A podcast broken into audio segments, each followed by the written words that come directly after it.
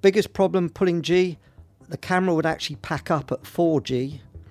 It was the mirror. The Old Pilot's Plain Tales. Jeff Lee, the Master Photographer, Part 2. I continue my interview with Jeff Lee, who is the chief photographer for British Aerospace and who worked for Eurofighter, Airbus, and many other famous companies. His skill as an air to air photographer is renowned throughout the world of aviation. We pick up our chat as Jeff tells us about some of the difficulties he encountered when in the air. And then changing film when when when I ran out. I normally feel uh, ran out.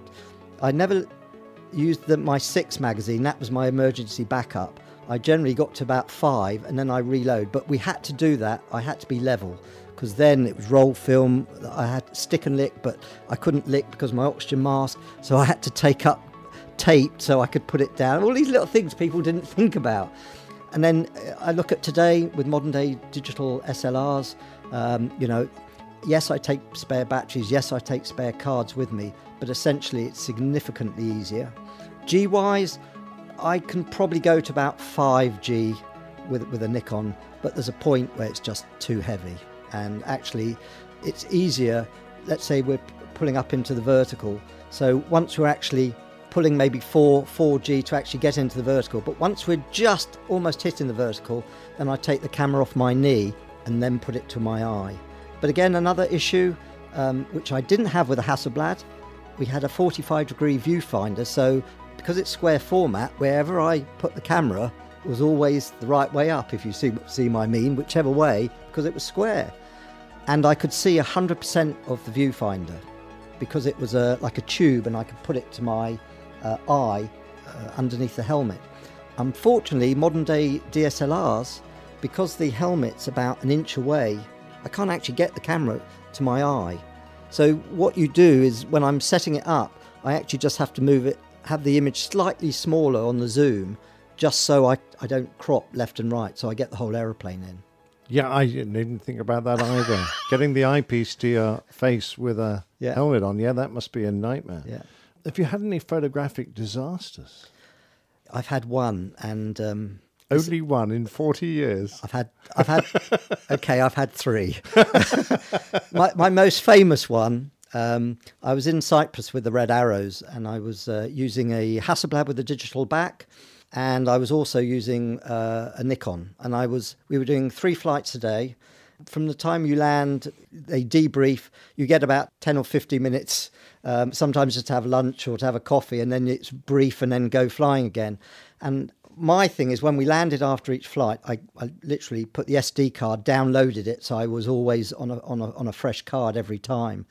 And then on one sortie, I'd use the Hasselblad. Next one, I would use the um, the Nikon. So middle flight, walk to the airplane, strapped in, and everything I teach people in camera clubs, I the one thing I didn't do was check that I actually had an S, uh, a card, a CF card in my uh, back. But anyway, so uh, Dave Middleton was my pilot, mids. Uh, we were strapping in, canopy closed, start the engine. And at this stage, I thought, well, I'll just double check that everything's working on the camera. And so, anyway, turned it on, and suddenly I get this message with ERR on my Nikon. And I'm going, what the hell is this? What the hell is this? And anyway, then I opened the cover and I had no, effectively, no uh, film in my camera. So I thought, what do I do? Essentially, I could get airborne, have 20 minutes flying with the Reds, and land, and probably nobody know because I was flying with them for two weeks.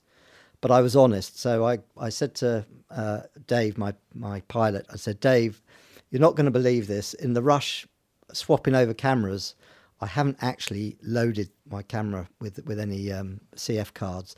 So straight away, on the radio. This is Red 10 to, to all the Reds. Just to let you know, Jeff hasn't got any film in his, in his camera, and the beers are on him tonight. Oh, lovely. So that's that's probably my most embarrassing. Oh, yeah, um, and perhaps most expensive. Yes. Yeah, because those boys can drink. Yes. So that's been perhaps your uh, worst moment, but what has been perhaps some of your most satisfying, interesting, exciting, or even funny airborne shoots? I've had quite a varied. For me, because I've been associated with the Hawker aircraft all my life, I suppose some of my flights that I remember are probably in a Harrier. I still, uh, to this day, I still find it bizarre. You can be doing three, four hundred knots at low level or whatever you're doing, and then suddenly come back to your airfield and you can vertically land. I mean, it's uh, and or do a VSTOL takeoff. That, that VSTOL takeoff. I mean, the kick when they put those throttles forward is, is probably Eurofighter is the nearest thing to it. Uh, maybe the Lightning was. Unfortunately, that was one air, the only aeroplane in, in, in that was around when I was uh, flying. The only one I never got to go in the two seater. It's it's failed me, and every time I got the opportunity, I think a colleague of yours, Ian Black, would would would take that because he was obviously a pilot in the air force, and I would end up with a Hawk, and that's what happened. And then eventually, I got a Phantom ride, and again, everybody said don't don't use a, a Phantom because the view's awful. When I finally got to have a couple of rides, they were brilliant because the guy cross controlled so I could get uh, overhead shots. He could do that. with a tornado, the computer would say, "Sorry, can't do that," and, and level you out all the time. Well, that's exactly right. Yeah, you could never yaw the airplane. No. It would go, "No, you shouldn't be doing yeah. that." Phantom, yeah, okay, there was a lot of stuff in front of me, but sidewards, as long as he could yaw the aeroplane, no problems whatsoever. Did you ever learn how to turn the inertial navigation system on? Well, I was given it lots of times to do on F3s, and I can honestly say to this day, I don't know how that aeroplane ever got airborne half the time because every time we did it, you know, I had a navigator having to do it for me, or occasionally they would let me do it. But it just seemed to be a nightmare. Yeah, yeah. Uh, we met in Australia during uh, the F3 Tornado sales tour. I believe it was exercise Golden Eagle. Now, what was your position in the company by then? At that stage, I was um, I'd been promoted from junior photographer to photographer. Not that it actually changed anything, but I, I, was no longer the junior. I was actually just one of the members of staff. So I was given the opportunity to go on this three months detachment uh, on on Golden Eagle, which was four Tornado F3s around the world. For me, I was actually only doing a month and a half on Golden Eagle because at the same time, British Aerospace were taking out a Hawk 100 and a 200 to try and sell it to uh, the Australian Air Force as well as the various Middle East and also Asian uh, air forces around. So I went on Golden Eagle for a month and a half. Uh, so Singapore, Thailand, Malaysia. Yeah, yeah. And then Australia. Australia. So I, I then was in Australia for two weeks um, for the air show, the bicentenary, and then then I came back on a, a 146 aeroplane, which was our support aeroplane, back through those all those same countries again, but with a Hawk 100 and a Hawk 200. Uh, a lot of it was photographing dignitaries that were flying the aeroplane. It was also f- when we were on um, on the exercises in Thailand, Singapore, and Malaysia, the EADS exercise we'd photograph the foreign air forces. So we built up a story of the whole tour. So it was most enjoyable. Did you get uh, involved in any other major uh, events that you can recall? Yeah, I've been sort of quite lucky my whole working life. I've been on a couple of Red Arrows overseas trips, again to the Middle East. Uh, and again, I'm very lucky to get to fly. My first ever trip in 1980 was a, a, Middle Eastern trip. And again, it was essentially the Red Arrows were, were our ambassadors there's a lot of marketing behind the scenes, but there are ambassadors when we go overseas. I've been on two American Hawk tours. I've also been to Finland numerous times with Hawk, which eventually ended up in sales. I've also, after the Golden Eagle, I went two years later. I was invited back with the Mud Movers and the Air Defenders this time. So again, I went out there and I'm very lucky to get some air to air sorties whilst out on both of these trips. So, uh, in fact, I got my first F3 trip uh, when I was on uh, out in Golden Eagle. And we did the, the, there's a famous photograph of an F3 over the bridge over River Kwai. Oh, wow. Yes. That must have been superb. Yeah. Who was your pilot? Shiny Simmons. Oh, Shiny. Huh? Shiny, yes. Shiny was. Um, and I look at these pictures. One of my colleagues took some pictures of me then. I mean, it's I couldn't recognise myself I know. now. I know, it's great, isn't it?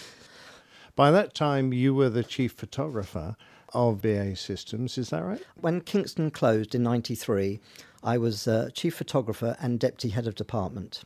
Now, when you set up your own company, a very special door that I um, am very jealous of because I never got to fly a Eurofighter opened up for you. Perhaps you can explain what happened. Yes, out the blue, I got a phone call from Munich, which was Eurofighters and to this day still is their, their head office, from uh, a guy called Ian Bustin, who was their PR manager took me by surprise, really. But he said they were looking for a professional photographer that had been in the aircraft industry all their life, but somebody they could trust, work with, and establish friendships or working relationships with other uh, parts of the manufacturing of uh, the aeroplane because it's um, at that time and still is the main four um, uh, companies that manufacture Eurofighter are, based in in the UK. They're in Germany, Spain, and Italy. So they needed somebody that could get get on with the Italians, Spanish, the Germans, uh, go to their factory that obviously had security approval, which I have,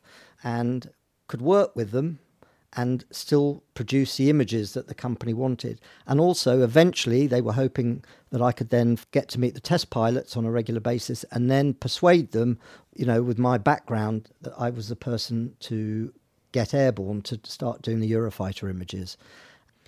After the uh, initial interview in Munich, they invited me back to go to Manching, which is their test facility, and uh, photograph a test pilot working up his routine for the Farnborough Air Show. And to this day, you know, 19 years on, um, you know, I still do photography for Eurofighter. Brilliant. Uh, how many times did you get to fly in the aircraft? Um, I've, I've got over 20 hours back seat in Eurofighter. It's only been with the, the UK, the Royal Air Force, that I've flown in their Eurofighters. My claim to fame, I was the first uh, civilian photographer to fly in uh, RF uh, Eurofighter Typhoon. Excellent. Great job. Mm. There have been some classic aviation photographers. Arthur Gibson, he's somebody I respected greatly, and um, he, to a degree, was my mentor, and he really was the person who I wanted to become. What used to happen is that Arthur used to come and do an awful lot of photography, primarily with the Red Arrows, but he started to come into BAE Systems. Uh, we, we, our marketing department, PR department, hired him to, to produce films for us and I would see some of his image images, and what it would do, it inspired me because I just felt if he can do it and become not that I want fame, that's you know I just enjoy doing what I do for a living, and hopefully more importantly, the pilots or whoever that's that's where I get my buzz, and I started work at trying to get equally good images. And there was another chap at the same time, actually, a lot younger, and unfortunately he passed away last year, Richard Cook. And Richard Cook pioneered, pioneered the head-on pictures by using a, um, a pod underneath an aeroplane, a hawk, and the aeroplanes would fly. In fact, a hunter, I tell you, it was a hunter, and the aeroplanes would come basically uh, stern of the aeroplane and they would maneuver or whatever. But he was famed. He was the first person that really put head on photography into the magazines and around. And they started to do a lot, but they were both freelance uh, photographers and working for the company where essentially I could tap into our own assets. I just thought, you know, this is this was my this was my goal. And from my first flight in 1980, I suppose it probably took between seven and 10 years where I started to chip away and get a name for myself in the outside world. Um, and again, through Valley, Chivenor, and Brawdy, whenever there were new squadrons joining, new paint schemes, new whatever, because I started to have friends there, they I would be their first port of call, uh, and I would turn up, we do the pictures and whatever, produce prints for everybody. But so it, it it was never an overnight thing. You have to work at these things. Um, and for me, it probably was 10 years before I had a, had a small name on the outside world of, you know, producing images for, um, for BAE systems. Uh, looking back, is there any one image that you can really think of as your best, or are they just too many? There's probably too many, but there's there's one shot that stands out, and it's not necessarily if I showed it to you now, and I, I, I will email it to you, but it's the manner at which it was taken, it was, uh, I can't remember the year, but it was early 80s. And I'm, I was very lucky uh, in 80 to meet Brian Hoskins, who was the leader of the Red Arrows. And he later became uh, uh Wing Commander Ops at uh, RAF Brawdy. And I explained to him one day that what I really wanted was three hawks in an inside turn, but stepped up. And he said to me, Jeff, never work. It's impossible. So I said to him, if I can prove it works with one aeroplane, I can tell you it will work with three and then four. And he, he said, I can categorically, said Jeff, it will not work. And in fact, another through another friend of ours, uh, Nigel Demry, he was the first person that we tried this with, and it worked. So I, I knew in my mind it would work. He, as a pilot, said, Jeff, it will not work. And by that stage, he had thousands of hours of flying under his belt. Well, anyway, he very kindly sourced um, a hawk from uh. There was one from Brawdy. There was from one from Valley, and there was a Red Arrow plus my aeroplane. And we all met over mid Wales, and I got first. The, I got the first one in place, then the second and third, then the fourth, and then we then did a thirty degree uh, starboard turn, but gently rolling in.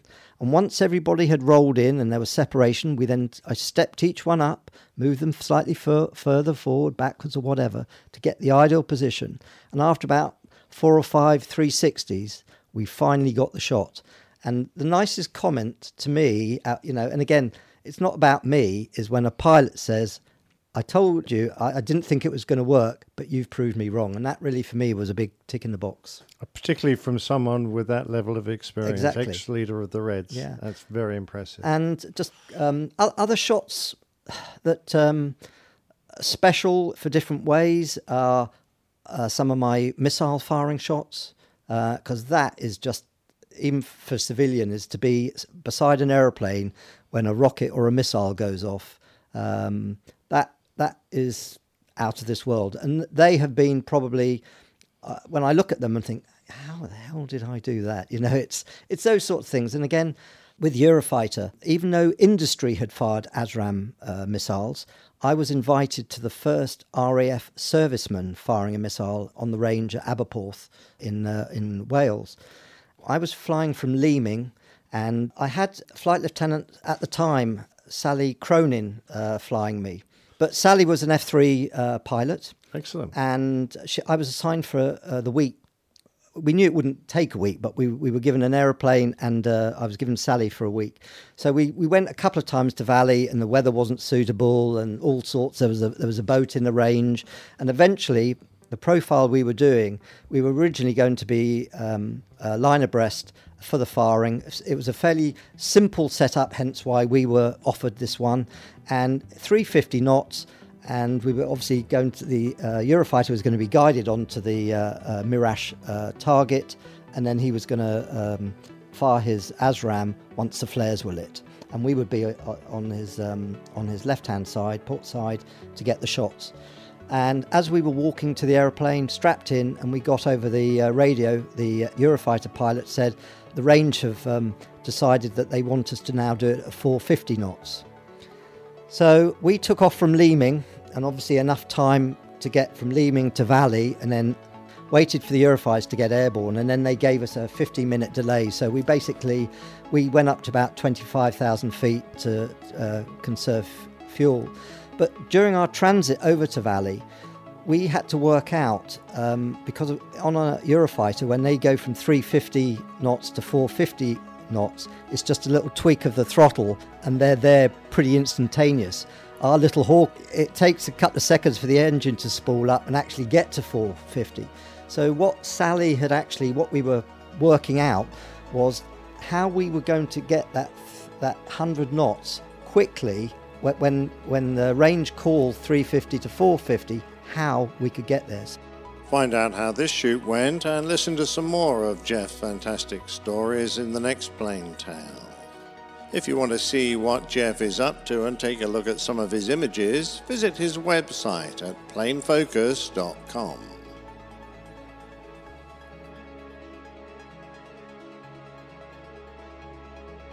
If you enjoyed this interview, please leave us a review at Apple Podcasts. Plain Tales is a featured segment of the Airline Pilot Guy show. You can find us at airlinepilotguy.com.